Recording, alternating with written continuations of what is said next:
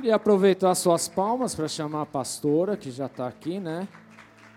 Está apressadinha hoje, né? Que diferença, né? É. Quando ela não vai pregar, ela quer dar, fazer testemunho, fazer, trocar figurinha, som, quer um monte de coisa, né? Tá certo. Amém. Deus te abençoe, tchau. Tá bom? Vem cá, dá um beijo. Aí, agora sim. Boa noite. Vai abrindo aí a sua Bíblia em Malaquias quatro. Nós vamos ler do versículo um ao versículo seis.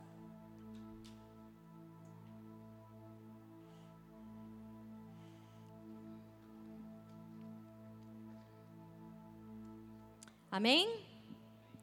Quem não tem Bíblia física... Camila, cadê a Camila? A gente comprou Bíblia física, hein, para dar de presente. Quem não tem, no final do culto ou nos próximos já pode pegar. Quem não tem, acompanha com quem está do lado, ou quem não fica com vergonha pode acompanhar no telão. Malaquias quatro, versículo um a seis. Pois certamente vem o dia, ardente como uma fornalha. Todos os arrogantes e todos os malfeitores serão como palha. E aquele dia que está chegando... ateará fogo neles, diz o Senhor dos Exércitos, nem raiz nem galho algum sobrará. Mas para vocês que reverenciaram o meu nome, o sol da justiça se levantará, trazendo cura em suas asas. E vocês sairão e saltarão como bezerros, soltos no curral. Depois esmagarão os ímpios, que serão como pó sob as solas dos seus pés, nos dias em que eu agir, diz o Senhor dos Exércitos. Lembre-se da lei do meu servo Moisés, dos decretos e das ordenanças que lhe dei em Horebe para todo o povo de Israel. Vejam, eu enviarei a vocês o profeta Elias, antes do grande e terrível dia do Senhor.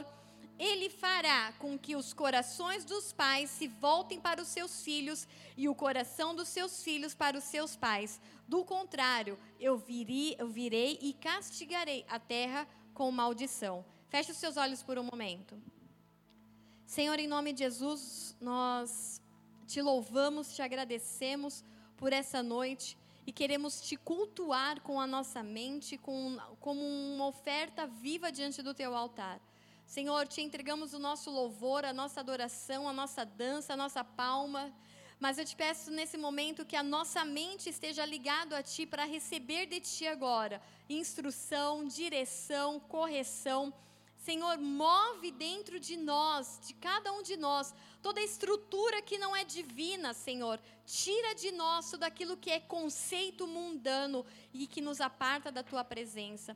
Eu te peço em nome de Jesus, vem e nos ministra, Espírito de Deus. O Senhor tem total liberdade, o Senhor preside este lugar, fala aos nossos corações, conduz, Senhor, esta reunião e fala, nos ensina, nos exorta, Pai. Eu te peço isso em nome de Jesus, todos aqueles que estão nos seus lares ou que vão ouvir essa ministração depois, que elas sejam ministradas, das, ministradas da mesma forma.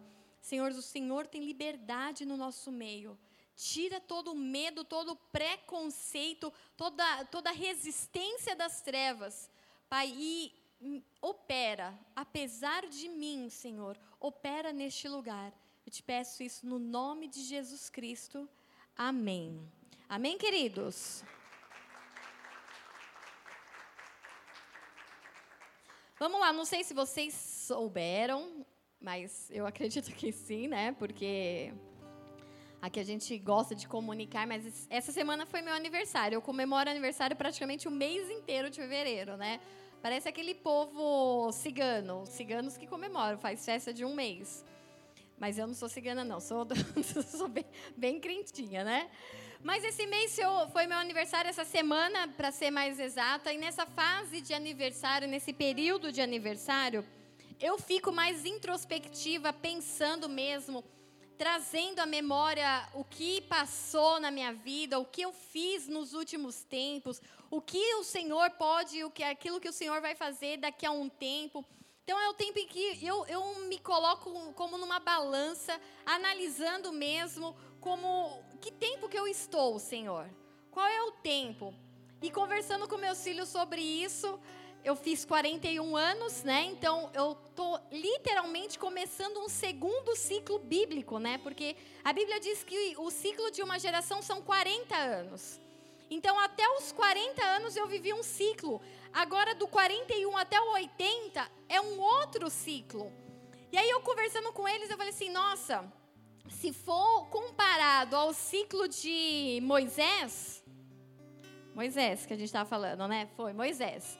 Porque Moisés, ele teve ciclos bem marcados na sua vida de quarenta, quarenta e quarenta. Então, o primeiro quarenta anos foi o tempo em que ele viveu no palácio como um príncipe, como filho, como um neto de Faraó, né? Que ele foi criado como um filho adotivo da filha de Faraó.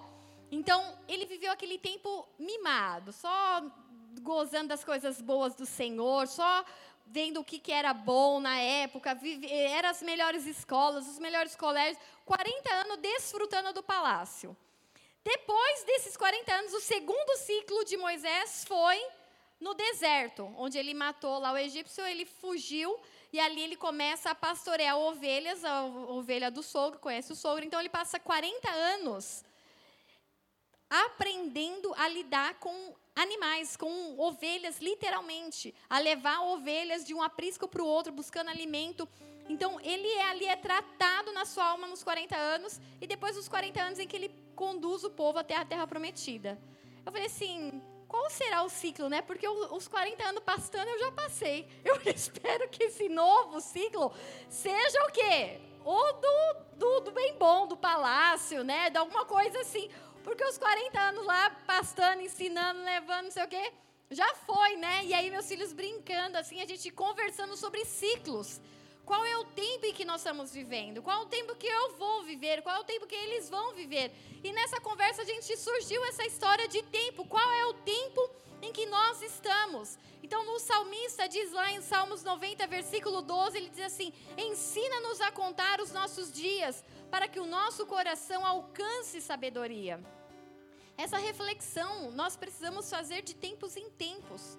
Que tempo que eu tenho vivido com o Senhor? O que eu tenho feito com os meus dias? Senhor, me dá sabedoria para que nos meus dias eu alcance sabedoria, para que o meu coração seja sábio. E nós precisamos passar por esse período de análise do que foi feito. O que eu poderia ter feito? O que eu deixei de fazer e o Senhor esperava que eu fizesse? O que, que deveria ter sido feito, produzido?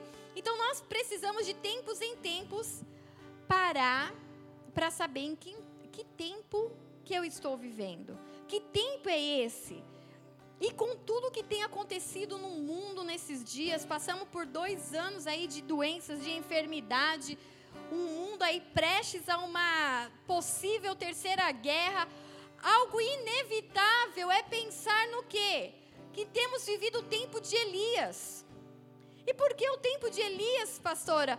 Porque o tempo de Elias, a palavra ali diz que o, o, o texto que nós lemos, cadê aqui? Malaquias quatro, ele fala que nos últimos dias, antes da, da vinda do grande e terrível dia do Senhor, porque grande e terrível, será grande e glorioso para aqueles que vão subir com Cristo no arrebatamento, mas será terrível para aqueles que vão ficar. Só que antes desse grande e terrível dia, haverá o quê? O espírito do profeta Elias ministrando e trazendo o povo ao conserto, à restauração, levando o coração dos pais de volta aos filhos e o coração dos filhos de volta aos pais. Então, nesses dias em que temos vivido, em dias de guerra, dias de doenças, dias de enfermidade, é dias em que o Senhor traz muito forte ao meu coração o quê? É o tempo de Elias, Juliana. É tempo de restaurar e pôr as coisas em ordem. Então, se você é um cristão, se você chegou agora, tudo bem, você está aprendendo, tem aqui o Mergulhando na Palavra toda terça-feira, você vem aprender da Bíblia, você vem fazer pergunta, você tem células toda quarta-feira, a partir dessa semana, que são reuniões nos lares em que a gente vai e a gente tira dúvida do culto de domingo, o que eu ouvi, o que eu aprendi, o que eu tive dúvida, o que eu não concordo, o que eu, o que eu passei. Tem células para vocês que estão chegando, não só para os que estão chegando, mas é, que estão na família, mas para quem está chegando agora, para quem é novo convertido, há instrumentos para te ensinar sobre a palavra. Mas, querido, se você já é cristão e já tem uma certa caminhada, e você não entende, você acha que cristão não tem que se envolver com política, que cristão não tem que entender de geopolítica, que você que não tem que entender o que está acontecendo lá na Rússia e na Ucrânia, não, está muito longe, não vai me atingir. Se você acha mesmo que a menta, ah não, a religião e, e, e política e não sei o que não se discute, você é daquele cristão que não tem problema nenhum parar na frente da T V e assistir um Big Brother. Por quê? Porque você está totalmente alienado do seu tempo. Então você precisa entender qual é o tempo em que nós temos vivido. O quanto uma guerra no outro lado, lá no Oriente, nos afeta sim. Afeta o relógio, as coisas que estão acontecendo, as profecias de Apocalipse que estão se cumprindo. Então nós como cristãos não podemos mais ser alienados e achar que não tem diferença nenhuma, porque tem. Qual é o tempo em que temos vivido? Não tem problema então eu gastar horas numa rede social. Você pode usar a rede social, mas isso não pode ser a maior parte do seu tempo.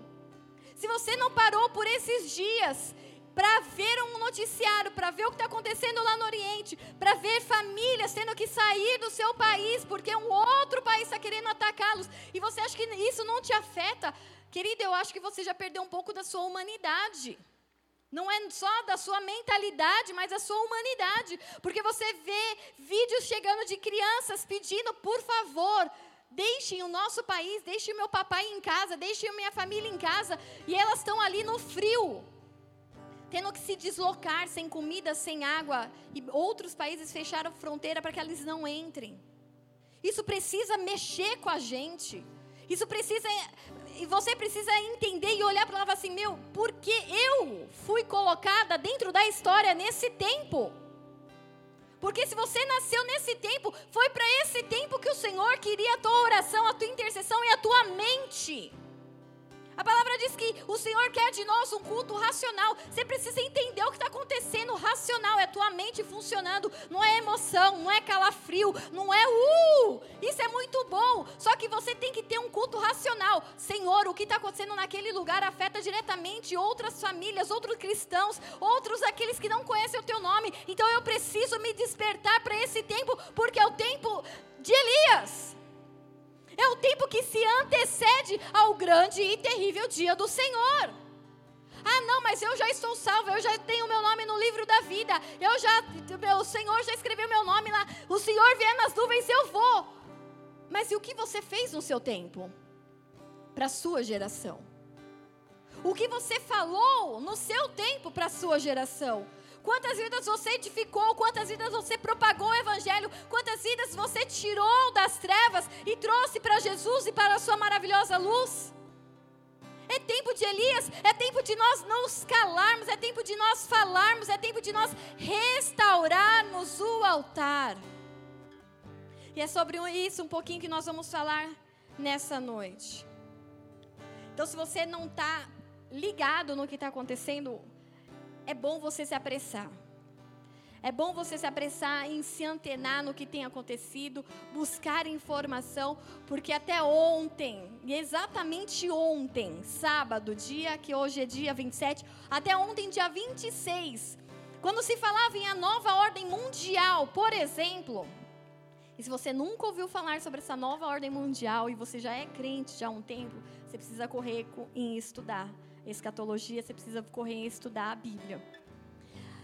Até ontem, quando se falava sobre a nova ordem mundial, as pessoas se levantavam, a mídia se levantava e falava assim, os conspiracionistas, pessoas que inventam conspiração, tipo, esses aí são os habitolados, eles ficam inventando coisas, nada a ver, nem existe isso, não existe nova ordem mundial. Até ontem, vinte e seis de fevereiro de dois mil e vinte e dois, sabe por quê? Porque ontem... Ontem, vinte e seis de fevereiro de dois mil e vinte e dois, apresentou-se numa grande rede mundial de televisão o primeiro dia da nova ordem mundial. Eles começaram a tratar o dia de ontem como já sendo o primeiro dia de uma nova ordem mundial. Algo que estava planejado por pessoas, por grandes pessoas que tem a mentalidade, que tem a, a, a função de levantar o anticristo, e tudo isso é bíblico. Eles assumiram ontem. Ontem foi o primeiro dia. Se você quiser, ah, pastora, a pastora tá doida. Joga lá no Google e põe lá, é, jornal, jornalismo sobre o primeiro dia da nova ordem mundial. Se você acha que isso é coisa de gente habitolada, é melhor você desalienar. Parar, deixar o seu Facebook, deixar o seu Big Brother, deixar as coisas que tem te roubado, o tempo de estudo, o tempo de devoção ao Senhor de lado, e começar a se aplicar, começar a se aplicar para aquilo que realmente vai fazer importância na tua vida nesse tempo. Porque o teu tempo é agora. Se você é, é um adolescente, se você é um adulto, se você é um pai de família, e Deus te permitiu passar por dois anos e você está aqui hoje, é porque é o tempo de Elias, e é você que vai, é você, por você que esse espírito de Elias vai precisar agir. Mas ele não vai agir em pessoas acomodadas, sentadas assistindo Big Brother. Quem sai da casa, quem entra, quem, quem xingou, quem dormiu, quem transou, quem não sei o que. Não, não vai ser através de você. Deus vai precisar buscar um outro vaso para transferir a virtude que havia em Elias. Então hoje eu vou falar um pouquinho sobre esse profeta, o profeta Elias, para que vocês entendam o porquê que esse Espírito de Deus, que as virtudes do, do Altíssimo estava sobre ele, vai vir nessa último, nesse último momento, nessa última geração, para nos despertar o que, que havia de tão especial em Elias. O profeta Elias, ele viveu no século nove antes de Cristo, durante o reinado de dois reis, o rei Acabe, que é onde desenvolve a maior parte da história lá da, da, da sua vida, e o rei Acasias, que era filho do rei Acabe, que era do reino do norte. Então, lembrando que na, nessa época, Israel, eles viviam divididos no reino do norte e o reino do sul. Então, era Judá, era o reino do sul, com a capital de Jerusalém, e Israel tinha o reino do norte com a capital Samaria. Antes, eles eram divididos a, a, por um período. Então, Elias, ele vivia nesse período e ele profetizava principalmente para um dos reinos. Ele profet, chegou a profetizar para os dois, mas principalmente para um dos reinos, que era o reino do sul. A Bíblia, ela não fala e não relata sobre a vida pessoal de Elias. Então, a gente não sabe sobre a vida pessoal, a gente não sabe sobre a vida familiar, mas eu vou entrar ainda num quesito pessoal de Elias num outro culto aí, quando o meu pastor me convidar para pregar. Tá bom. Aí eu vou entrar nesse quesito sobre a vida, um, algo mais profundo ali na vida de Elias, num quesito. Então, nós sabemos apenas que ele era um tisbita que morava na terra de Gileade, e o seu nome significava Jeová é Deus.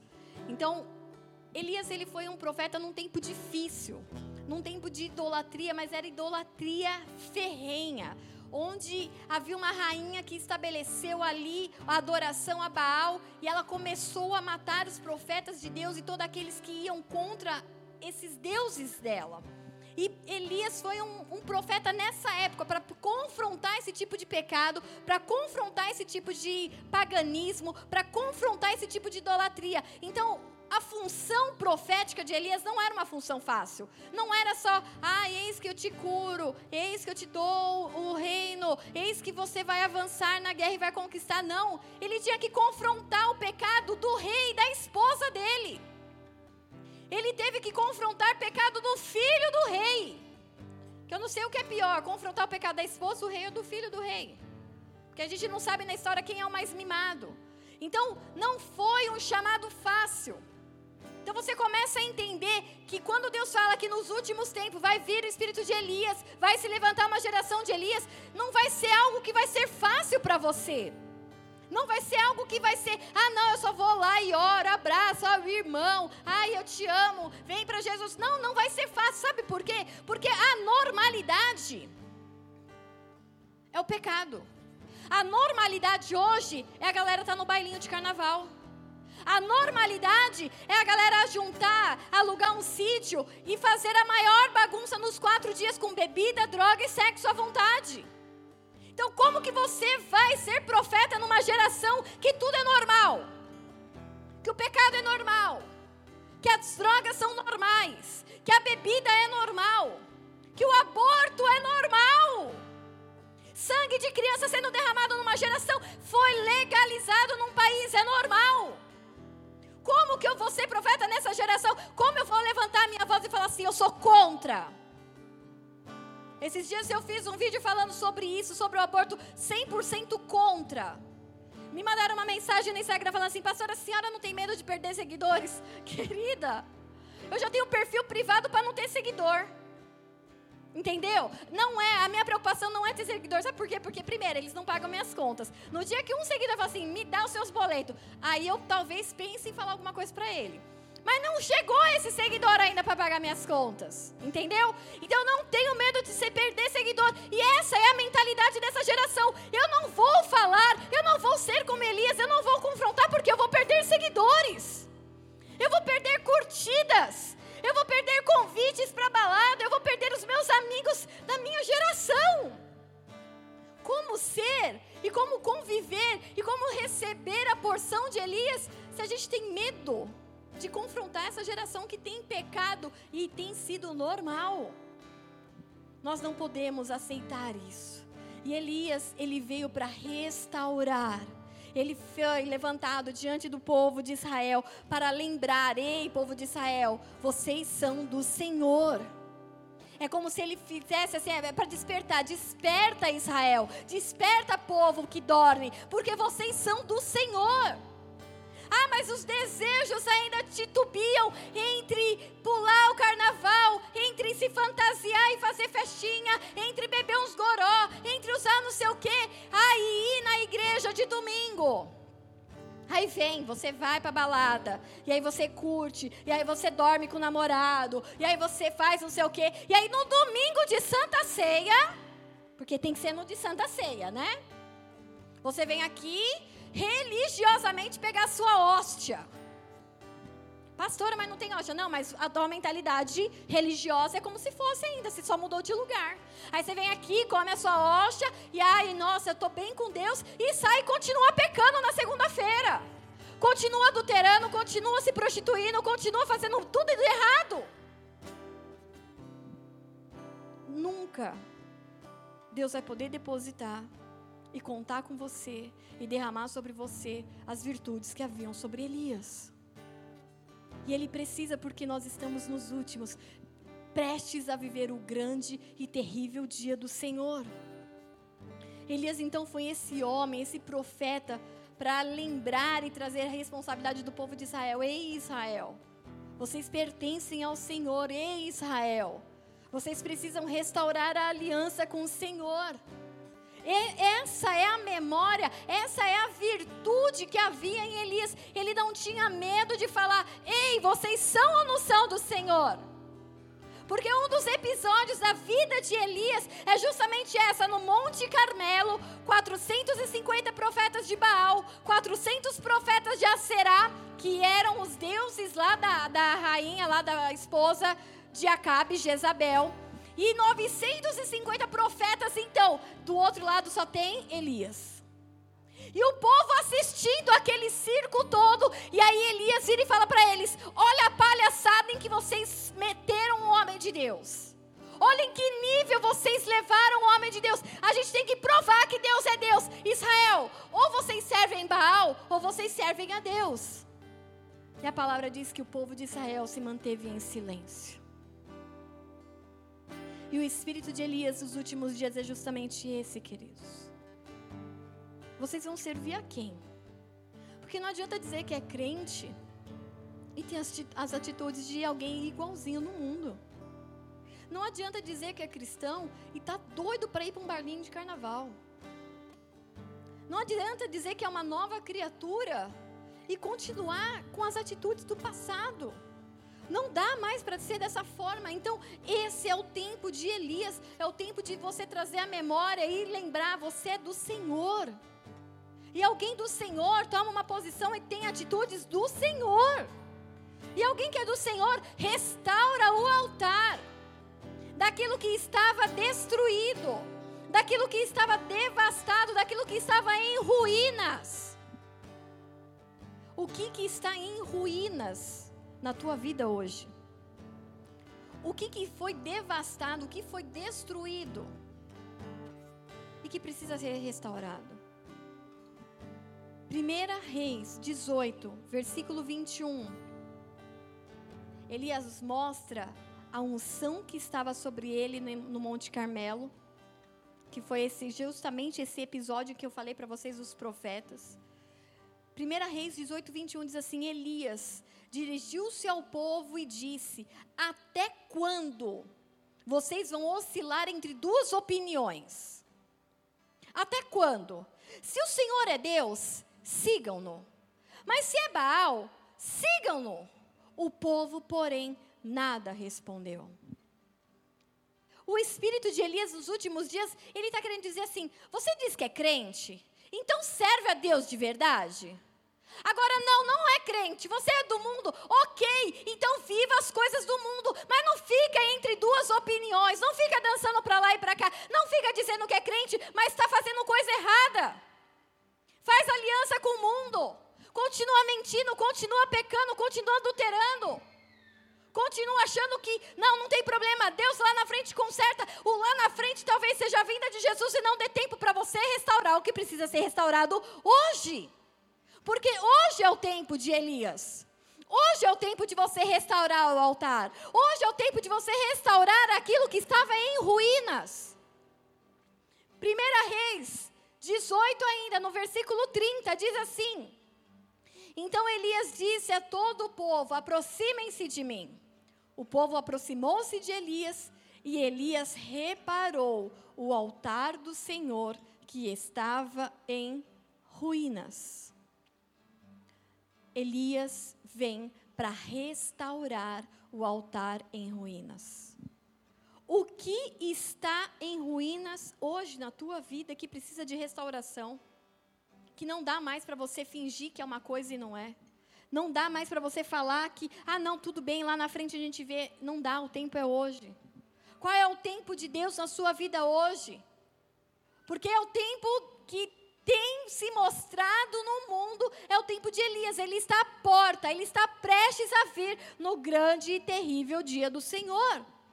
Então, se é tempo de Elias, é tempo de restaurar o altar e tudo o que tiver em ruínas na sua vida. E você, só você, e simplesmente você, e nada mais e nada menos do que você, para entender e analisar o que está em ruínas na sua vida.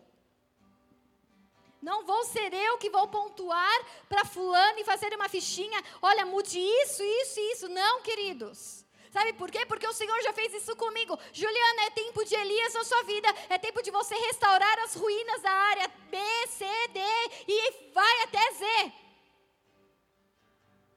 Mas isso é entre eu e o Senhor. E o teu tempo de Elias? E o que precisa ser restaurado na sua vida?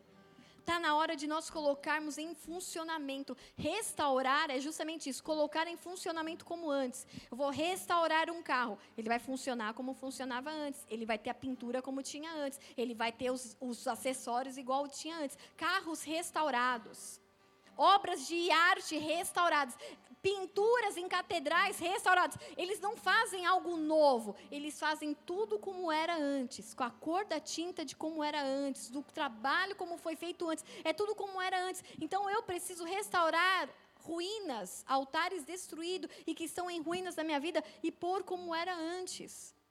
Mas pastora, antes eu era destruída também.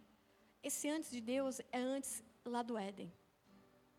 Antes do pecado, como Deus queria a tua vida antes, como era para ser o teu relacionamento antes, e pôr em funcionamento para funcionar neste tempo, antes que venham esse grande dia. Então chegar a pegar um culto, como se fosse uma missa, ah, não sou mais católico, sou crente, mas aí você continua só indo de domingo, e você continua fazendo tudo errado de segunda a sexta, de segunda a sábado. Não, querido, isso não é se converter. Se converter é mudar o sentido, mudar o caminho. E vem, e vem, e gosto de vir na ceia, né? A gente brinca, ah, é a roupa da ceia, me empresta. Mas é uma mentalidade de que, como se Deus só agisse no culto de domingo de ceia. Deus, Ele está te esperando para derramar virtude sobre você na segunda de manhã, na terça de tarde, na quarta na célula, na quinta de manhã, na sexta na intercessão, no sábado quando você estiver passeando com a sua família e no domingo também. Não é um dia, não é uma religião. Então chega de querer postar versículos lá como se o céu se movesse por isso. Está em pecado, mas está postando versículos.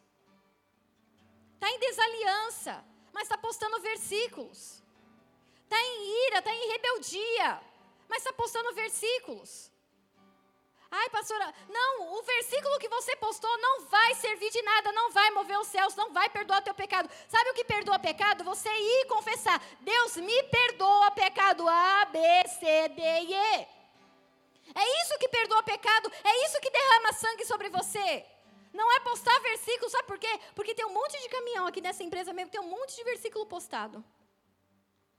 E eles sentam aqui durante a semana, na hora do almoço deles, e é a farra do boi, da cerveja, de tudo que é coisa aqui. Ué, mas tem versículo postado no caminhão. Mas isso não quer dizer nada. Então, seja a palavra viva de Deus, com atitudes, com a sua vida. Então, qual é a ruína que te cerca?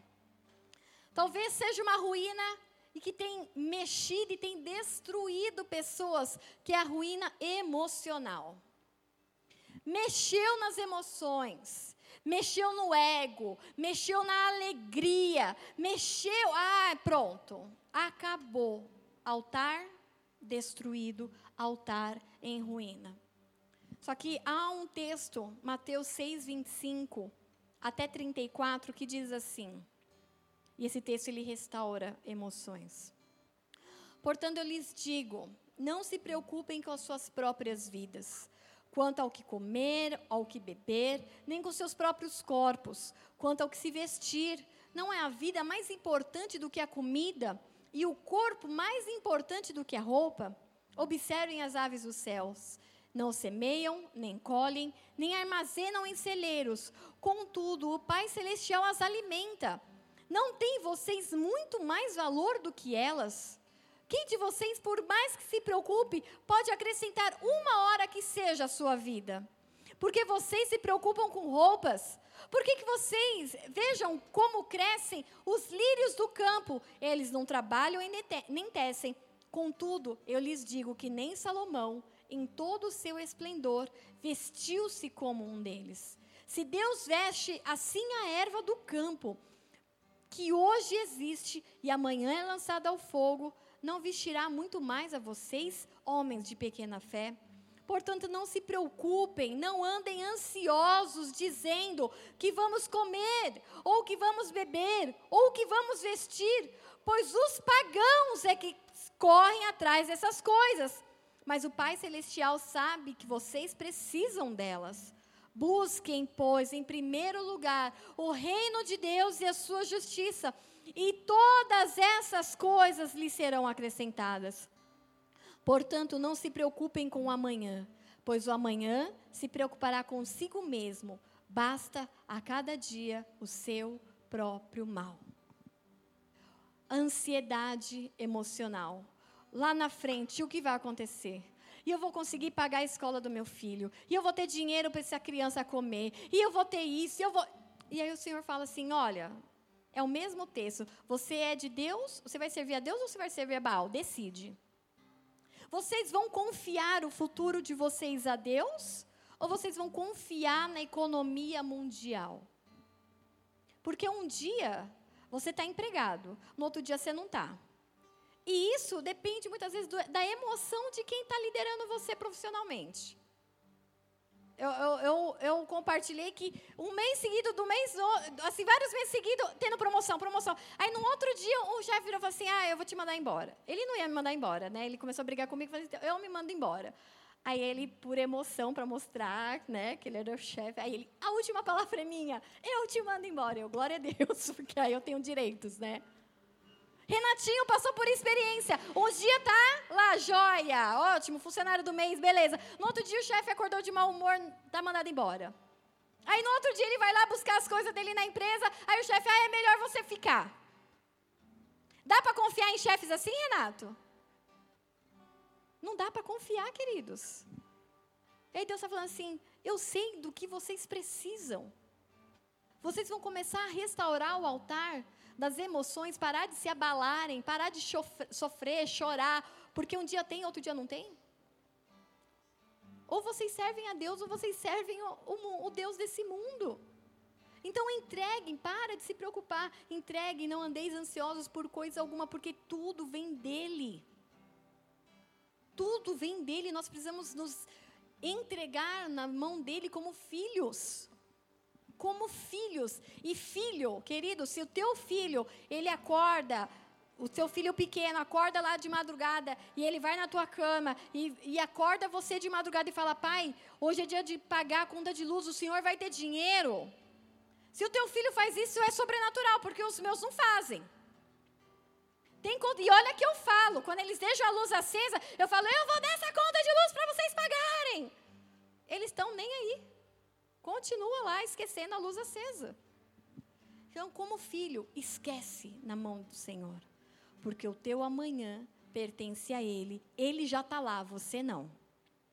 Nós estamos presos ao tempo, Ele já está lá. Ele está no nosso ontem, Ele está no nosso hoje e Ele está no nosso amanhã. Amém? Vocês estão comigo? Amém. Glória a Deus. Um outro altar que tem arruinado vidas. E esse eu falo, eu, quando eu converso com o Rubens sobre esse, esse, essa área, eu falo, eu tenho dó. Porque pessoas entregam tesouros por pratos de lentilha. E um altar que tem destruído e arruinado vidas é o altar do relacionamento emocional. É o emocional não de preocupação com o futuro, com que você vai se manter, se sustentar, mas é o emocional de, cadê a minha cara metade? Cadê o meu homem de Deus? Ou cadê a minha mulher de Deus? Eu tenho visto príncipes e princesas do Senhor entregando para Satanás aquilo que é precioso por uma migalha, por um prato de lentilha, por um momento de prazer, por um momento para ser suprido emocionalmente e, e, e em forma de relacionamento. Querido, aquilo que Deus tem para você, e isso, ele não só tem que ser um altar restaurado, mas ele não tem que ser um altar de adoração. Como assim, pastora? Porque é, é bom casar, é promessa de Deus ter família, é, isso é muito bom. Só que o meu casamento não pode estar acima de Deus. O desejo de me casar não pode estar acima de ter uma aliança com Deus. O desejo de ter alguém, de gerar uma família, não pode estar acima de Deus. E isso tem se tornado uma idolatria, um Deus na nossa geração. Porque é uma geração que não quer ficar sozinha. É uma geração que faz de tudo para estar com alguém. E esse tudo... A primeira coisa desse tudo, o primeiro top da lista é abrir mão da aliança com o Senhor. Tem uma aliança, andou em santidade, está sendo suprida, está sendo cuidada por Deus, Deus tem restaurado altar por altar, mas chegou na área do relacionamento, fica lá, Deus, tic-tac, tic-tac, tic-tac, Deus, tic-tac, Deus, tic-tac, Deus está passando, Deus, tic... E aí quer acelerar Deus, e aí Deus, por conta do acelero, Deus faz esperar mais. E aí a pessoa não aguenta. E aí ela toma as decisões, aí ela vai fazer do jeito dela, aí ela constrói a bênção dela com as mãos dela. E aí entrega. Entrega a santidade, entrega uma vida, entrega aliança, entrega ministério, entrega chamado, entrega propósito. Querido, sabe por quê? Porque é fácil ter um homem ou ter uma mulher do lado. É fácil. Qualquer um pode ter um homem ou uma mulher do lado, é fácil. Agora, ter uma aliança com um propósito, com um homem de Deus, uma mulher de Deus, é completamente diferente. Sabe por quê? Porque todo mundo vai passar por problema conjugal, todo mundo. Os, os, a chuva e o sol saem para todo mundo. Então, problema conjugal vem para os bons, para o ímpio, para o justo e para o injusto. Só que na hora do B O, na hora da crise conjugal, eu passei por uma grande crise conjugal. Eu olhei para a minha aliança com Deus e a minha aliança com meu marido e eu falei, eu não casei com um descrente. Deus, eu fiz uma aliança com o Senhor. Se ele quebrou a aliança, o problema é dele, se o Senhor acerta com ele. Mas eu tenho uma aliança no altar com o Senhor, eu não vou quebrar essa aliança. E se eu fiz aliança com o Senhor, o Senhor vai ter que dar um jeito, porque eu não casei com um descrente. Agora, como eu numa crise conjugal, porque eu queria alguém do meu lado, eu vou, eu vou reivindicar o quê de Deus? Se ele não foi convidado para o propósito, se ele não faz parte, ele não é a terceira dobra. O máximo ele é, é, é uma frase no convite. É o máximo que Deus é numa relação dessa. Ele não foi chamado para o propósito. E aí eu quero que, na hora do B O, eu vou querer que Deus faça um milagre, e Deus fala, filha, mas, ou filho, mas não era nem esse, você pegou esse daí, lá da fruta da banca, pegou meio zoado, meio podre, meio queimado, e agora quer que vire um negócio? Então, príncipes e princesas do Senhor têm entregado aquilo que é um tesouro, aquilo que é futuro, aquilo que é propósito, para serem supridos emocionalmente num relacionamento. Queridos, restaurem esse altar. E eu falo com dor no coração, porque eu tenho visto príncipes e princesas do Senhor, pessoas preciosas, abrindo mão. Abrindo mão.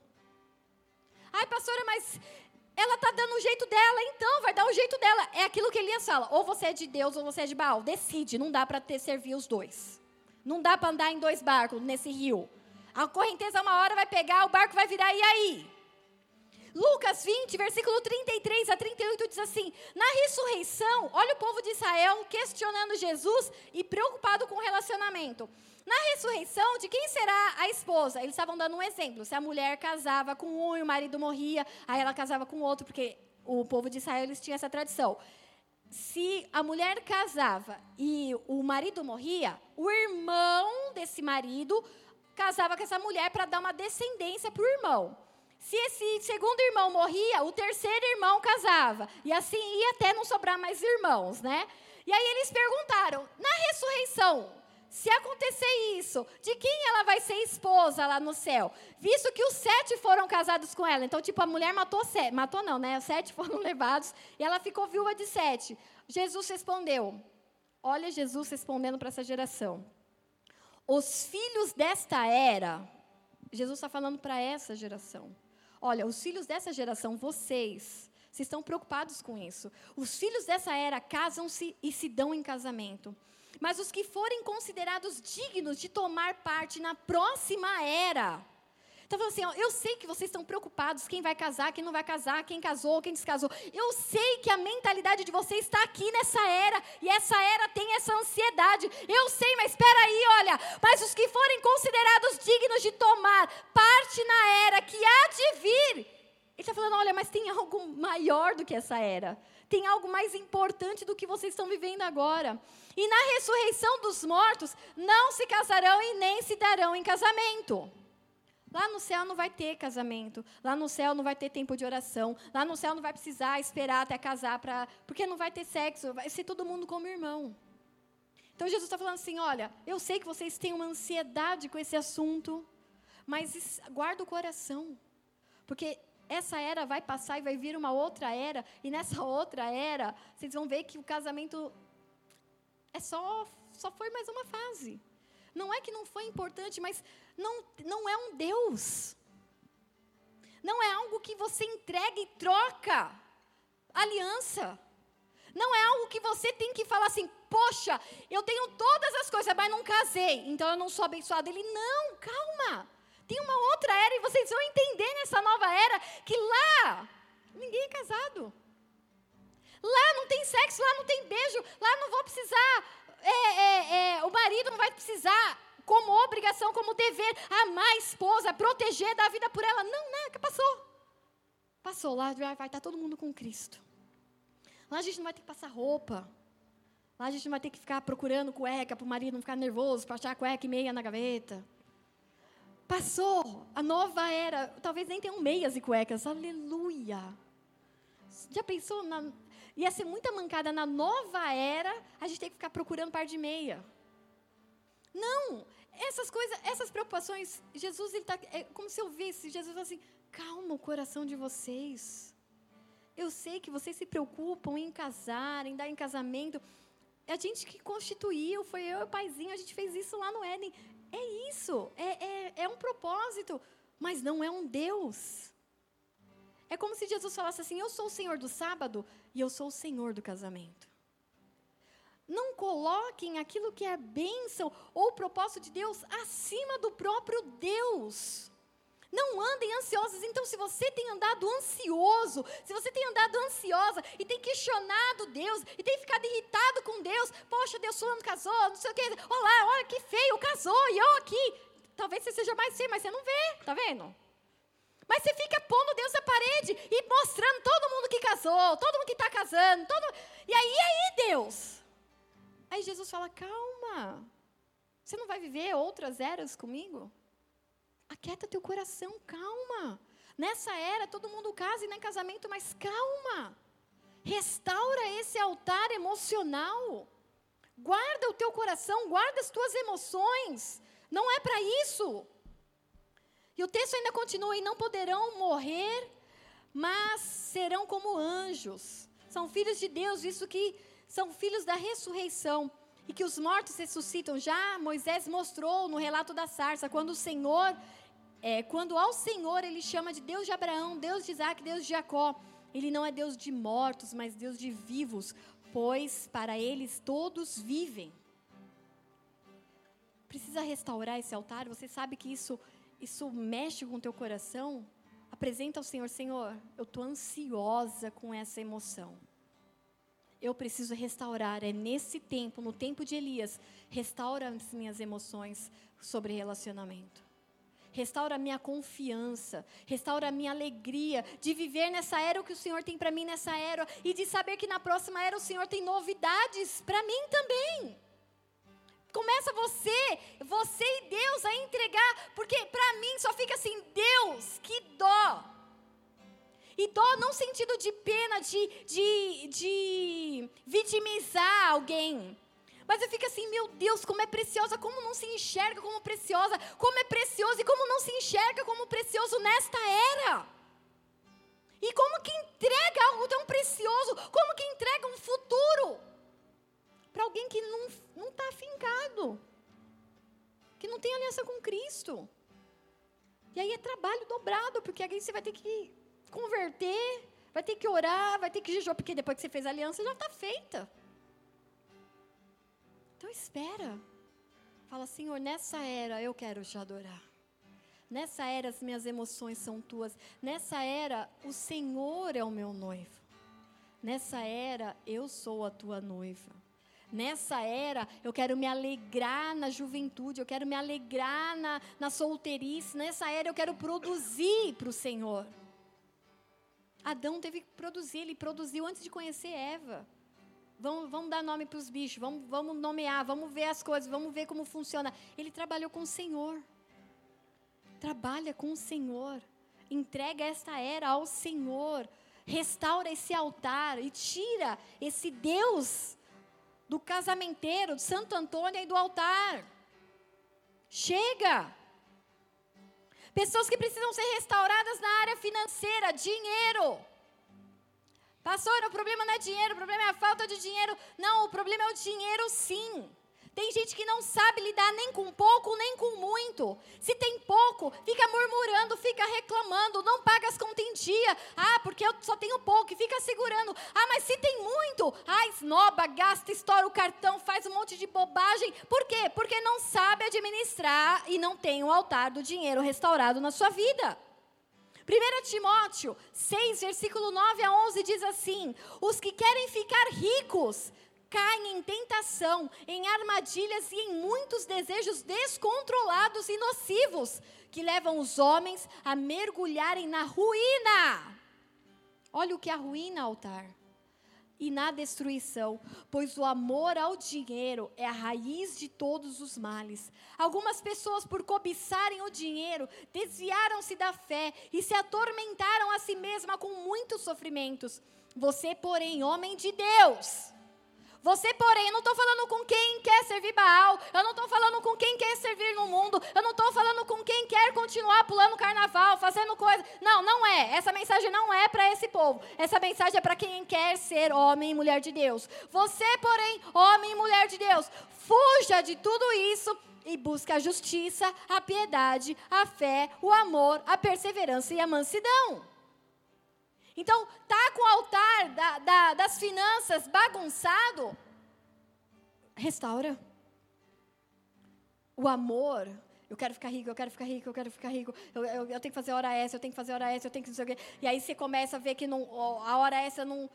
Você tem que trabalhar, querido, isso é óbvio. Você tem que sustentar sua casa, isso é óbvio. Você tem que buscar o melhor para os seus filhos, isso é óbvio. Eu estou falando daquela pessoa que é obstinada e obcecada por dinheiro.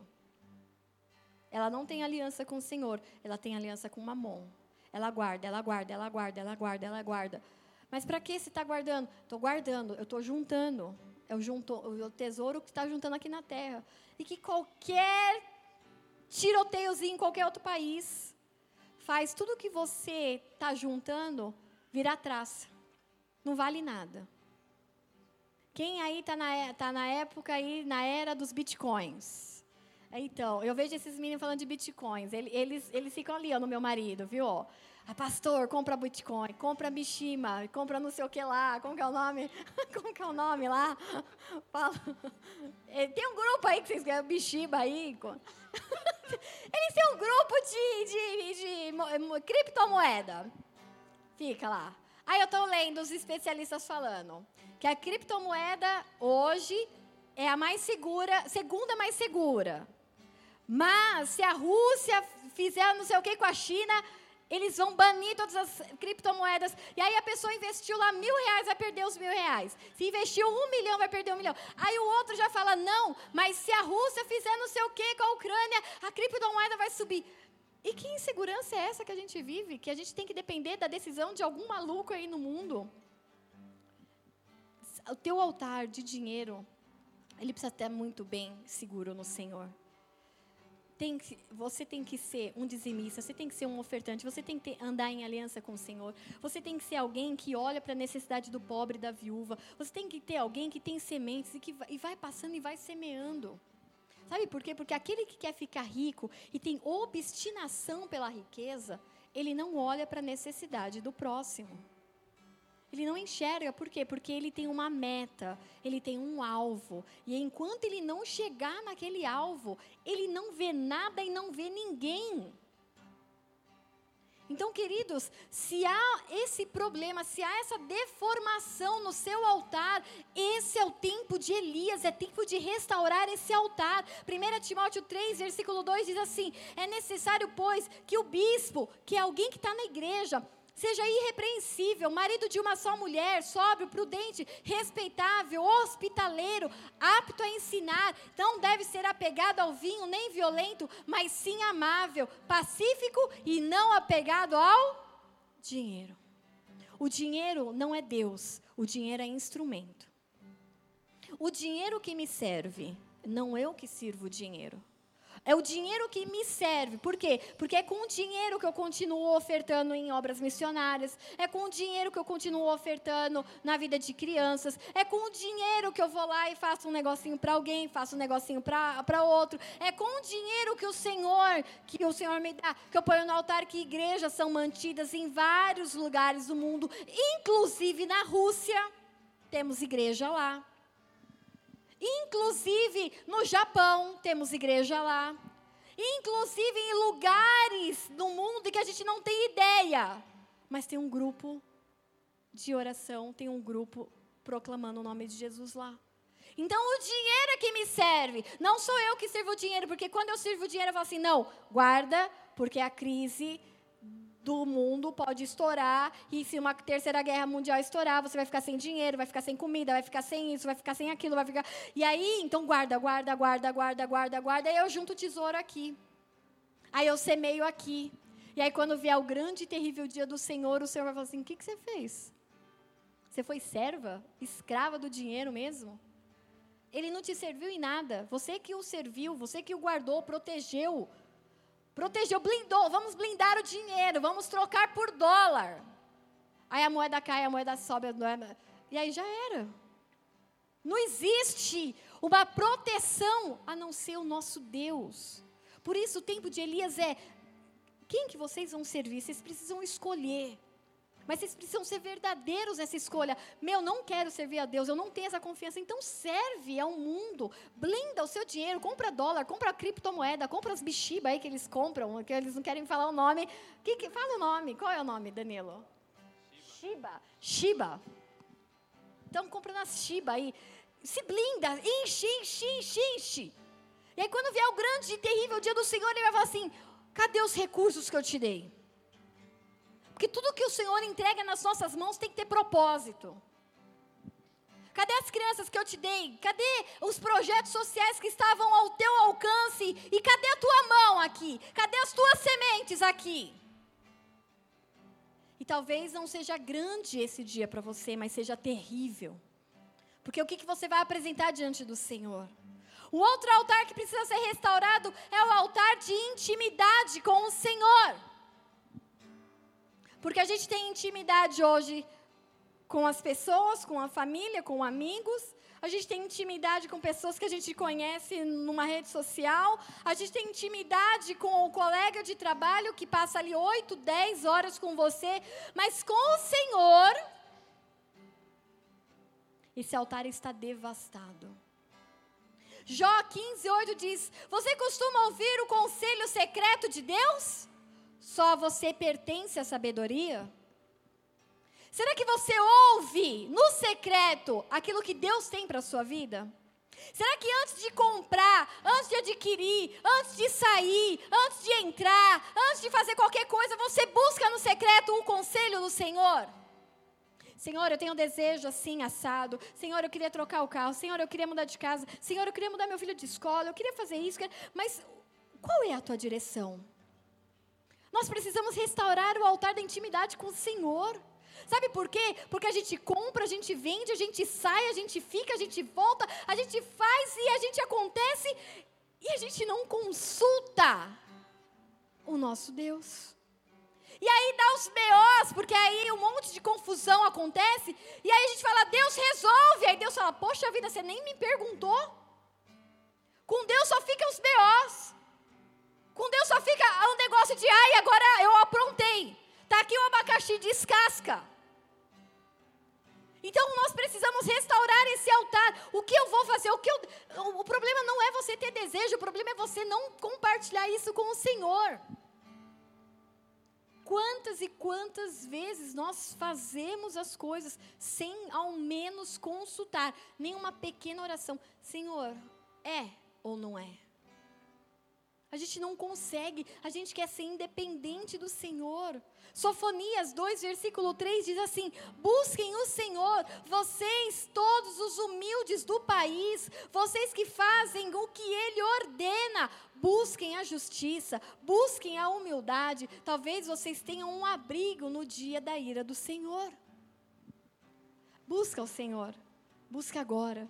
Porque um dia que o Senhor estiver irado, talvez Ele não fique irado com você, porque você está em intimidade com Ele. O altar, da resta... o altar foi restaurado, da intimidade foi restaurado. Salmo trinta e quatro, quatro. Busquei o Senhor e Ele me respondeu, livrou-me de todos os meus temores. Você tem medo? Tenho. O problema não é ter medo, o problema é você andar de acordo com o teu medo. Agora, se você busca o Senhor e compartilha esses medos ao Senhor, Ele vai te dar a fé, Ele vai te fortalecendo e vai falando, eu estou com você. Eu tenho medo de tal situação, eu tenho medo disso, eu tenho medo daquilo. O problema não está em ter medo. O problema é a gente andar conforme o nosso medo, ou nos paralisarmos conforme o nosso medo. Nós precisamos restaurar o altar que está em ruínas do nosso ministério. E esses dois últimos anos foram anos em que Satanás arruinou alguns ministérios. Pastora, mas foi justificável. Nós estávamos no meio de uma crise pandêmica mundial. Tenho tantas justificativas. mas nenhuma delas justifica eu abandonar aquilo que o Senhor me chamou para fazer. Eu vi ontem e compartilhei com os grupos da igreja, a igreja na Ucrânia, dançando na presença do Senhor, e a igreja pequenininha, cheia. Eles poderiam simplesmente falar, nós precisamos nos guardar, nós estamos em guerra. Um velhinho saiu de carro, um tanque de guerra passou em cima do carro dele. Eu não vou para a igreja, como que eu vou para a igreja? Vai que um tanque passa em cima de mim, um míssil. Isso é muito real e é muito vivo para eles hoje, mas isso não os impediu de estarem na igreja. Dançando, adorando ao Senhor, pulando, celebrando. E Yeshua HaMashiach era a única coisa que dava para entender, porque o resto eles estavam falando em ucraniano, mas Yeshua HaMashiach, Yeshua HaMashiach, Yeshua HaMashiach, Jesus Cristo é o Senhor, Jesus Cristo é o Messias. Eles declaravam dançando e cantando. Por quê? Porque não é a situação que move o teu propósito. Eles entenderam o propósito. Não, nós somos chamados para ser corpo, nós somos chamados para ser irmãos, nós somos chamados para ministrar o louvor, nós somos chamados para sermos atalaias, para cuidar, para receber, para abraçar. Nós somos chamados, hoje é dia de culto, estamos em guerra, nós vamos declarar que Jesus é o Messias, porque nós somos chamados para isso. Eles já têm o altar da, do ministério restaurado. Ah, Jesus restaura o altar dos ministérios da igreja brasileira, sabe por quê? Porque quando eu vejo os líderes, pastora, a gente precisa de gente trabalhando, a pastora está faltando gente, e eu não vejo isso deles, e eu ouço de todos os outros pastores, porque não é uma situação da igreja de Cumbica, ou não é uma situação da regional de Guarulhos, mas é uma situação da igreja brasileira. Ficou confortável pegar culto em casa. Ficou confortável eu comer pipoca, eu comer pizza, eu trocar as crianças, eu, eu brincar com os cachorros, enquanto eu estou aqui falando, estou cultuando a Deus. Você que não pode vir e está assistindo em casa, é uma situação, mas quantas pessoas deixaram de servir ao Senhor e estão acomodadas? Não querem mais servir, não querem mais estar em aliança, não querem mais se relacionar com o próximo, não querem mais, ai eu não quero mais, imagina, eu vou na célula, tem que ficar falando com a Fabi, ai tem que falar não sei o quê, ai não, cansei, ai nesse tempo, eu, ai, agora eu, eu, sou eu e Deus. É mentiroso, sabe por quê? Porque Deus fala assim, aquele que me ama e cumpre os meus mandamentos, esse é o que me ama de verdade, é aquele que cumpre, e se você não ama, você não está em aliança com o próximo, você está mentindo. Se você não está caminhando com alguém, se você não está em aliança, se você não ama, se você diz que me ama, mas odeia teu irmão, você é mentiroso. Ou se você diz que ama, mas não quer estar junto, é mentiroso. Se você diz que ama, Senhor, te entrego tudo. Aí Deus fala, eu não quero tudo, eu só quero duas escalas de você por mês. Aí você fala, ah não, misericórdia, né? Pelo amor de Deus.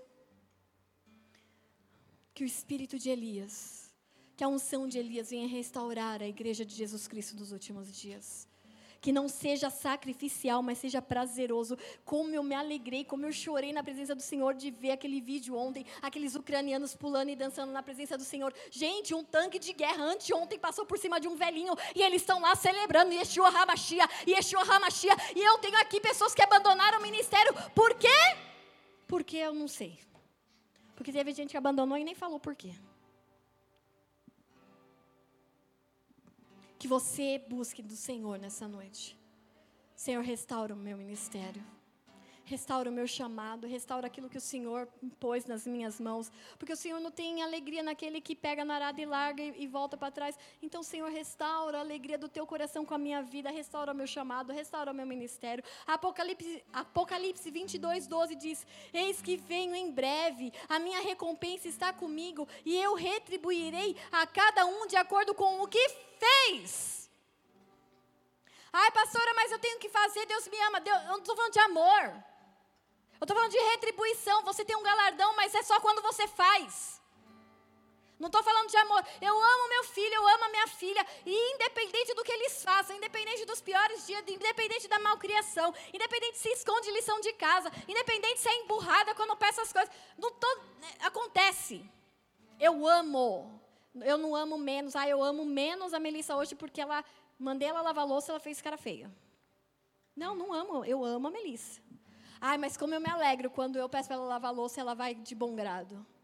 Eu nem preciso falar, com alegria, com alegria, porque lá em casa eles fazem cara feia, eu falo, com alegria. Aí eles vão de cara feia, mas fingindo um sorriso. que é Donsberg, e aí as minhas sobrinhas já aprenderam também, que aí quando eu peço as coisas, vai não sei o que para titia, ai tia, porque lá eu sou tia, não sou pastora. Eu falo, faz pra titia, ai tia, eu com alegria. Aí elas vão com a cara feia, assim, forçada, aquele sorriso. Eu não amo menos e nem amo mais porque elas fazem as coisas, mas a minha alegria nelas é diferente quando elas fazem. É isso que nós precisamos entender. Quando eu restauro o altar do ministério, não é porque eu, eu não faço para comprar o amor de Deus, Ele já me amou. E me amou quando eu estava suja, no pecado, em prostituição, em adultério, em droga, em um monte de bobagem. Ele me amou daquele jeito. Só que hoje, quando eu faço, eu gero alegria, eu gero prazer no coração do meu Pai. É essa a diferença. Então, quando eu faço, quando eu, eu cumpro uma escala, quando eu restauro um ministério, quando eu vou cumprir coisas na assistência, quando eu vejo é, chamados e propósitos, e eu falo, eu vou me envolver. Ah, mas eu não sou... Ah, a assistência vai fazer alguma coisa. Ah, não, mas eu sou do Boazina. Não interessa, eu sou do corpo de Jesus Cristo. O que, que precisa que eu faça? Porque eu quero pular, eu quero me alegrar. Ah, tá caindo bomba. Ah, tem tanque passando por cima de carro. Ah, tem pandemia, tem...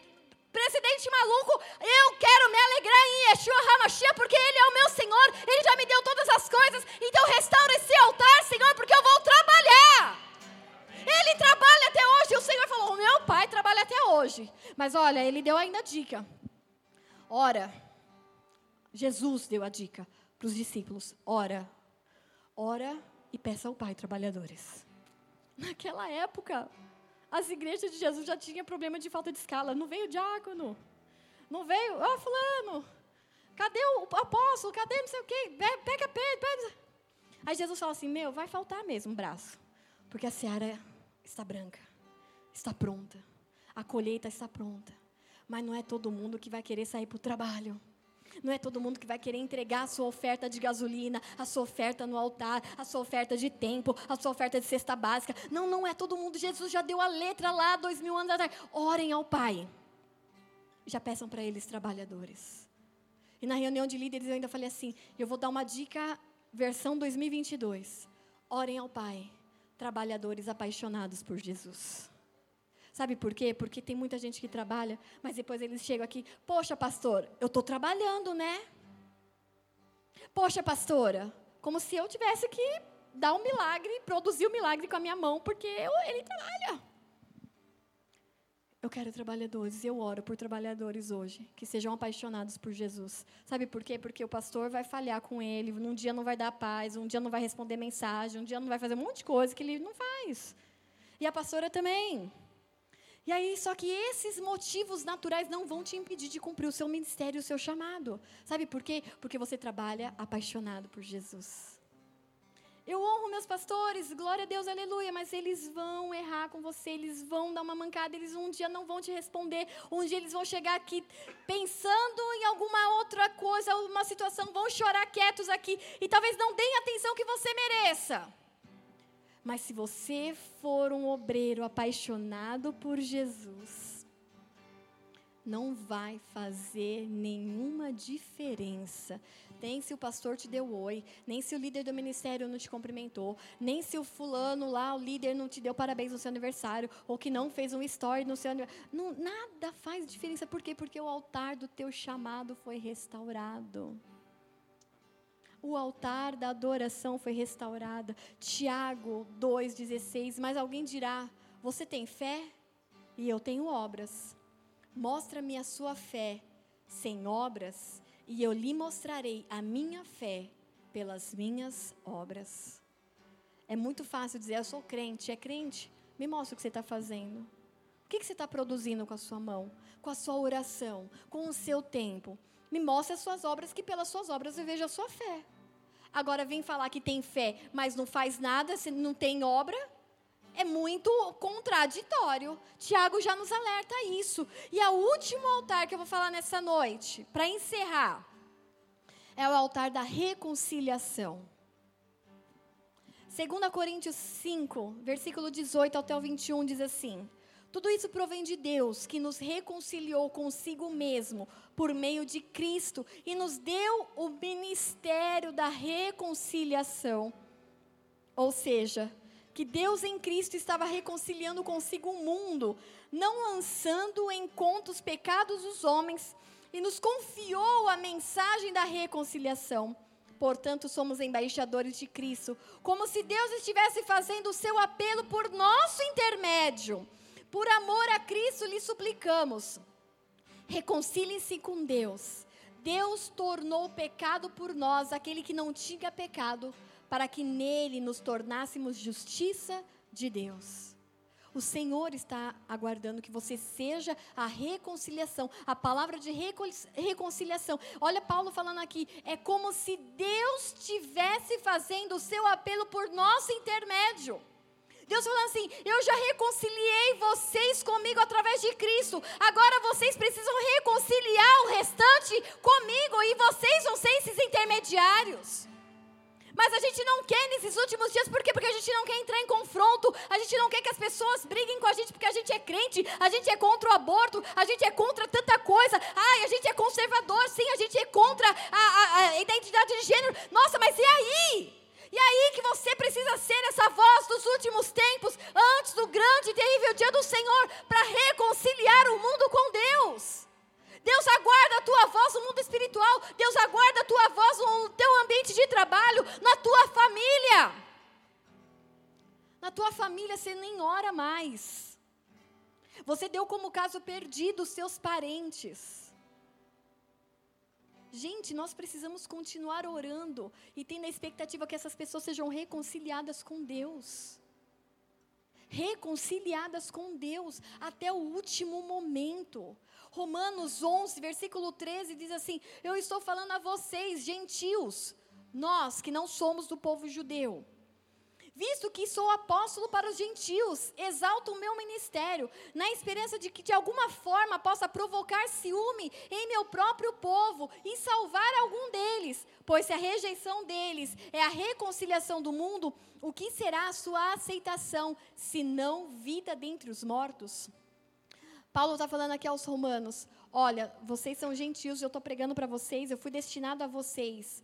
Mas eu queria tanto que o amor que vocês começassem a sentir por Deus, as obras, causasse um ciúme no judeu, para que no fundo ele falasse assim, poxa, mas Cristo veio para nós, e eles aceitaram, então eles falam assim, olha, vocês foram reconciliados porque eles rejeitaram. Agora imagina esse povo apaixonado por Deus. Ele começa a sonhar com os seus irmãos reconciliado com o próprio Senhor. Aí ele diz ainda, se a santa parte da massa, que é oferecida como primeiros frutos, toda a massa também o é, se é santa a massa, né? Então, se eu separo uma parte da massa, santifico, ó, isso aqui é primícia, olha, eu santifico o meu salário, ó, isso aqui é dízimo, Senhor. Aquela parte pequena santifica todo o restante.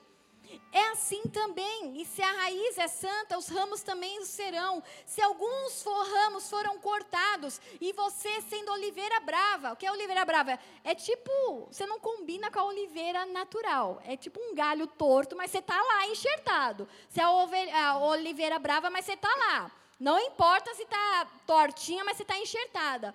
Sendo oliveira brava, foi enxertado entre os outros, e agora participa da seiva que vem da raiz da oliveira. Não se glorie contra esses ramos. Se o fizer, saiba que não é você quem sustenta a raiz, mas a raiz é você. Então você dirá, os ramos foram cortados para que eu fosse enxertado. Está certo. Está falando dos espaços dos judeus. Ó, os judeus rejeitaram, e porque eles rejeitaram, vocês foram enxertados. Isso está certo. É, está certo. Eles, porém, foram cortados devido à incredulidade, e você permanece pela fé. Não se orgulhe, mas tema, pois se Deus não poupou os ramos natural, naturais, também não poupará você. Portanto, considere a bondade e a severidade de Deus. Severidade para com aqueles que caíram, mas bondade para você, desde que permaneça na bondade dele. De outra forma, você também será cortado. E quanto a eles, se continuarem na incredulidade, serão, não, é, se não continuarem na incredulidade, serão enxertados, pois Deus é capaz de enxertá-los outra vez. Olha o que Paulo está falando aqui para o povo. Olha, vocês foram enxertados porque os judeus rejeitaram a palavra de Jesus Cristo. Mas não é porque vocês estão enxertados que vocês podem se gloriar. Porque se ele cortou os próprios judeus por não crerem nele, por serem é, incrédulos, que dirá nós? Então não vai achando que, ah, eu sou crente. Nada me tira do galho, nada me tira do... Eu posso fazer o que eu quiser, que Deus vai me perdoar. Você vai ser cortado. Toma cuidado, porque se ele cortou os que eram da promessa, porque andaram de forma errada, que dirá nós? Então, a gente permanece enxertado na videira, mas por obediência, pela bondade dele. Agora, se a gente quiser viver a severidade, nós também viveremos. Então, nada de achar que a gente é intocável. Nada de achar que o teu pecado, você vai continuar pecando e que nada vai te acontecer. Porque há a bondade e a severidade de Deus no mesmo ramo. Você é que escolhe o que você vai viver. Então, nós precisamos restaurar esse altar do Senhor. Restaurar, sim, a intimidade. Restaurar, sim, a, é, a reconciliação. Eu fui reconciliado com Cristo, com Deus através de Cristo. Mas eu não sou intocável. Há a bondade e a severidade. Eu preciso andar na linha. Porque há um evangelho fácil, é de que você não perde salvação. A própria palavra está dizendo, se ele cortou os judeus... que dirá a nós, galho bravo, galho torto, está enxertado, mas ande na bondade de Deus. Não queiram provar a severidade. Por quê? Porque nós fomos chamados para reconciliação. Nós fomos chamados para restaurar esse altar, para andar em obediência, para andar na bondade. Há um tempo de severidade, se você plantou, você vai colher. Senhor, me ajuda a passar por esse processo em aliança. Mas há um tempo também de bondade. Há um tempo de nós sermos restaurados pelo Senhor. O último texto. Eu falei que aquele era o último, mas esse é o último. Só para vocês ficarem com expectativa. Está acabando, calma. Mateus dezessete, versículo dois.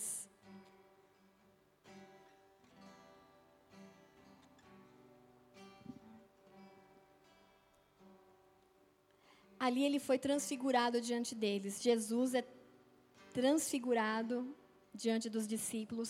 Sua face brilhou como o sol e as suas roupas se tornaram brancas como a luz. Naquele mesmo momento, apareceram diante dele Moisés e Elias, conversando com Jesus. Então Pedro disse a Jesus, Senhor, é tão bom estarmos aqui. Pensa que, que lugar cheio da glória de Deus. Moisés, o cara que recebeu todas as leis, a direção do Senhor... juntou as leis com os profetas, o profeta Elias, nada mais que Elias aqui na nossa frente. Aí Pedro querendo aquele ambiente familiar, querendo trazer aquilo para ele, fala, Senhor, é tão bom estarmos aqui, se quiser eu faço três tendas, uma para o Senhor, outra para Moisés, outra para Elias, a gente esquece o resto da humanidade, vamos viver só nós três aqui, tipo, estava muito bom, para que, que a gente vai sair daqui? Enquanto ele ainda estava falando... uma nuvem resplandecente o envolveu e dela saiu uma voz que dizia, este é o meu filho amado em quem eu me agrado, ouçam-no. Ouvindo isso, os discípulos prostraram com o rosto em terra, ficaram aterrorizados e erguendo eles os olhos, não viram mais ninguém a não ser Jesus. Enquanto desciam do monte, Jesus lhes ordenou, não contem a ninguém o que vocês viram, até que o Filho do Homem tenha sido ressuscitado dos mortos. Os discípulos lhe perguntaram, então por que os mestres da lei dizem que é necessário que Elias venha primeiro? Jesus respondeu, de fato, Elias vem e restaurará todas as coisas, mas eu lhes digo, Elias já veio, e eles não o reconheceram, mas fizeram com ele tudo o que quiseram. Da mesma forma, o Filho do Homem será maltratado por eles. Então os discípulos entenderam que, ele, que era de João Batista de quem ele havia falado. O espírito de Elias estava sobre João Batista, por quê? Porque ele vinha anunciando a vinda de Jesus. Ele vinha preparando, preparem, reparem os vossos caminhos. Ele é, é falava sobre o arrependimento. Se arrependam, porque o Senhor e o seu reino está próximo. O espírito de Elias movia João Batista. E esse espírito de Elias está sobre nós nesse novo tempo para preparar as pessoas para a nova vinda de Jesus. A vinda através do arrebatamento. O grande e terrível dia do Senhor está para vir. E é necessário que antes que ele venha, os Elias se manifestem. A boca profética de Deus fale. Que as pessoas sejam levadas ao arrependimento. Que as pessoas sejam tocadas pelo Espírito Santo. Esse dia vai vir, mas o Senhor precisa encontrar Elias na nossa geração. Esse é o nosso tempo. Esse é o nosso tempo de restaurar altares de adoração. Esse é o nosso tempo de restaurar relacionamentos. Esse é o nosso tempo de restaurar a intimidade com o Senhor. Esse é o nosso tempo de nós restaurarmos as nossas emoções com relação à ansiedade do futuro, com as nossas ansiedades com relação a relacionamento. É tempo de restauração. É tempo de nós nos lembrarmos: a quem eu sirvo? É Deus ou é Baal? Ou é Mamon, ou é o Deus desse mundo, ou é as convicções desse mundo, a quem eu sirvo? E assim como Elias convocou e proclamou diante do povo de Israel, vocês precisam decidir, não dá para andar entre duas opiniões. Eu falo mesmo para a igreja de Cumbica, não dá mais para vocês andarem com duas opiniões, vocês precisam se decidir, ou servem a Deus, literalmente, completamente, vocês continuam servindo a quem vocês queiram servir. Amém? Fecha seus olhos por um momento.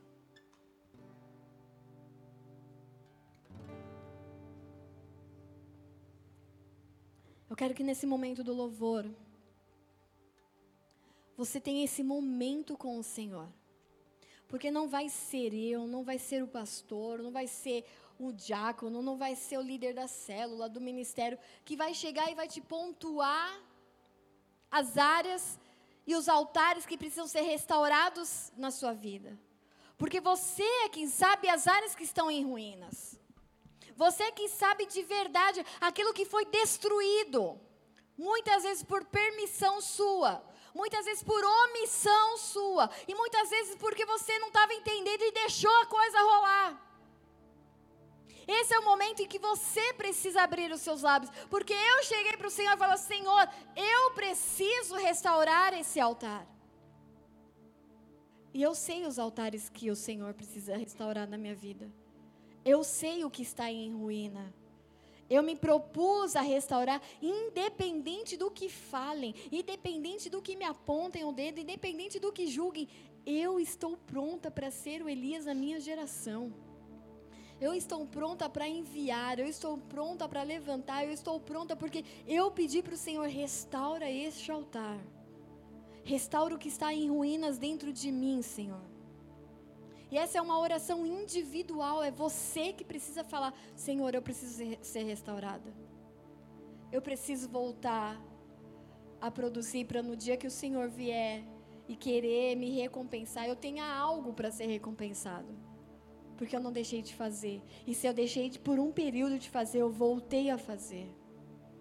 Nós precisamos ter esse altar restaurado.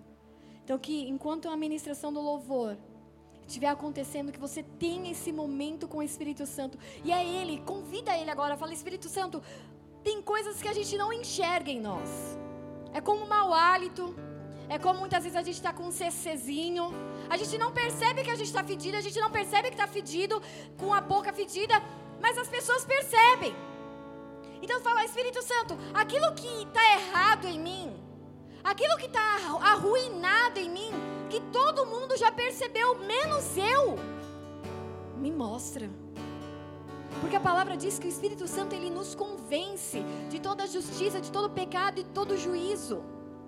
Então pede para Ele e fala: Senhor, eu acho que minha vida está boa, eu achava que estava boa, mas eu estou vendo agora que tem tanta coisa que eu preciso restaurar, tem tanta coisa que de acordo com a Tua Palavra está arruinado. Pede para Ele, e Ele vai te ensinar, e Ele vai te instruir.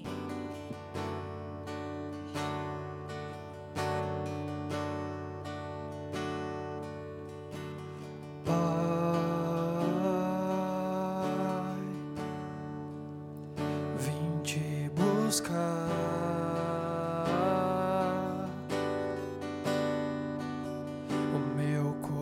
coração queimou de amor, queimou por ti.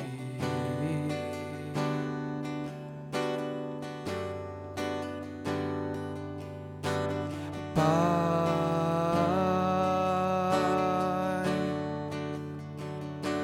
saudade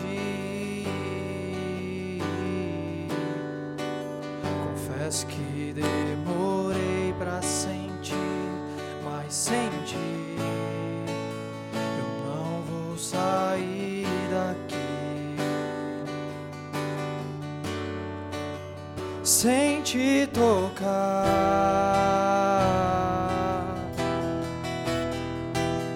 sem ser tocado por ti. Nada vai me atrair, nada vai me tirar daqui sem te tocar, sem ser tocado por ti. Nada vai me atrair,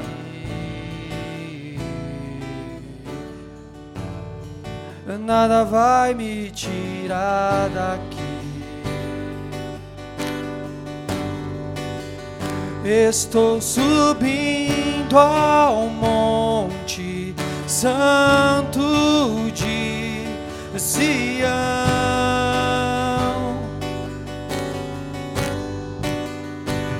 Vou tocar o céu com meu coração em adoração. Estou subindo ao Monte Santo de Sião.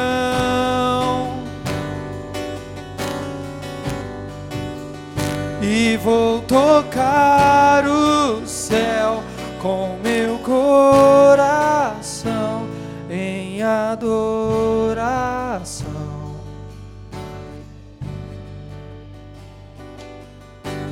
Pai, vim te buscar, meu coração.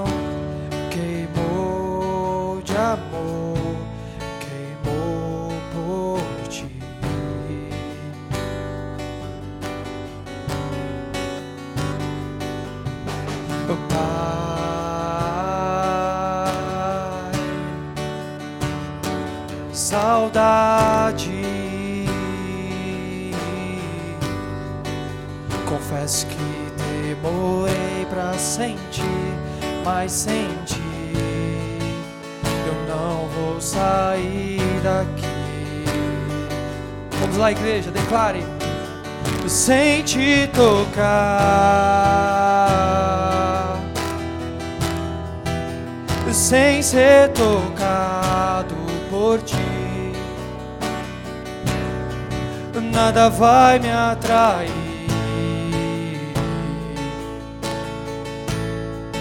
nada vai me tirar daqui sem te tocar, sem ser tocado por ti. Nada vai me atrair, nada vai me tirar daqui. Estou subindo ao Monte Santo de Sião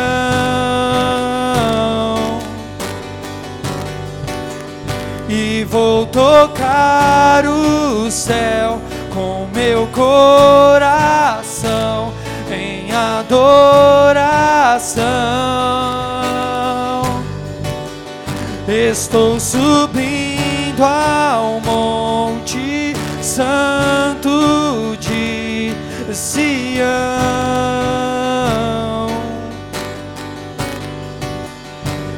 Vou tocar o céu com meu coração em adoração.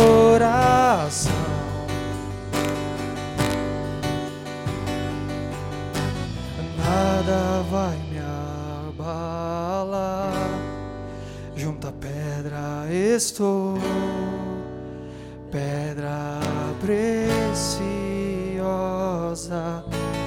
Nada vai me abalar, junto à pedra estou, pedra preciosa. Nada vai me abalar, junto à pedra estou, pedra preciosa. Nada vai me abalar, junto à pedra estou, pedra preciosa. Inabalável, inabalável, pedra preciosa é o meu Senhor. Inabalável, inabalável, pedra preciosa é o meu Senhor.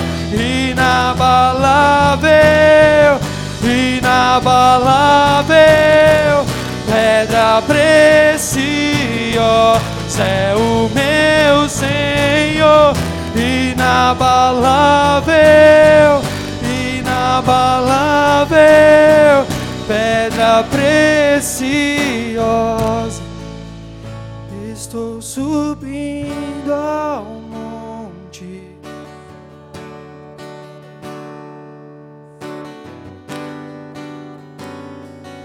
seja um monte que você vai encontrar o Senhor, e vou tocar o Senhor. Um monte onde você vai restaurar o altar. Elias foi ao Monte Horeb. Moisés também foi ao Monte Horeb. O monte em si não importa. Importa com quem você vai fazer aliança lá em cima. Que essa noite você se renda. Você entenda que das áreas que você precisa ser restaurado, as áreas que estavam em ruínas até hoje. Mas a partir de hoje haverá restauração, porque você foi chamado para o tempo de Elias. Você foi chamado pra, e foi comissionado para levar a reconciliação do Senhor a outras pessoas. Você foi chamado a trazer outros galhos bravos para a videira, ah, para a oliveira, para serem enxertados e receberem a mesma seiva que você tem recebido, a mesma esperança de um futuro, a mesma esperança de uma nova era, de um novo tempo, de uma nova eternidade com Ele. Levanta a tua mão bem alto e declara comigo: Senhor Jesus, nessa noite eu me esvazio de mim, para que o Espírito de Elias possa transbordar na minha vida. Um espírito de ousadia, que não tem medo do julgamento, do que as pessoas vão falar, ou do que as pessoas vão supor. Eu fui chamada para esta era, para este tempo, e eu tenho um propósito, e eu não vou fugir mais desse propósito. Eu não vou me calar mais. Se o meu nome estava aí no céu, como aquele que vota nulo, ou aquele que vota em branco, não estou falando de eleição, eu estou falando daquele que se abstém, aquele que sobe no muro, aquele que quer ser isento, aquele que quer ser neutro. Senhor, em nome de Jesus, se estávamos assim até hoje, não seremos mais mornos, não seremos mais mornos, porque a geração de Elias é aquela geração que pede fogo e desce fogo do altar, e gente morna não vê fogo, gente morna não vê oração, gente morna não vê restauração, mas nós somos e fomos chamados para o tempo de Elias, um tempo de fogo caindo dos céus, um tempo de resposta vindo através da oração, um tempo, Senhor, de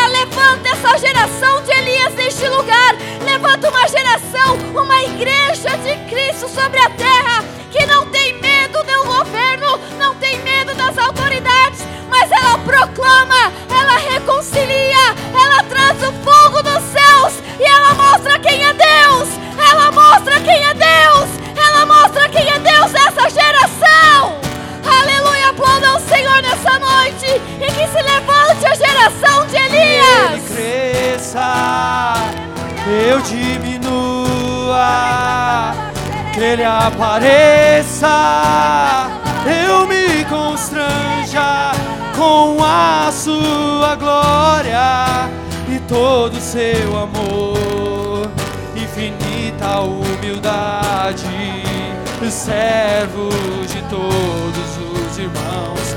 Que ele cresça, eu diminua, que ele apareça, eu me constranja com a sua glória e todo o seu amor, infinita humildade, servos de todos os irmãos. Levanta tua mão para o alto, oremos juntos o Pai Nosso. Pai Nosso que estás nos céus, santificado seja o teu nome. Venha a nós o teu reino e seja feita a tua vontade, assim na terra como no céu.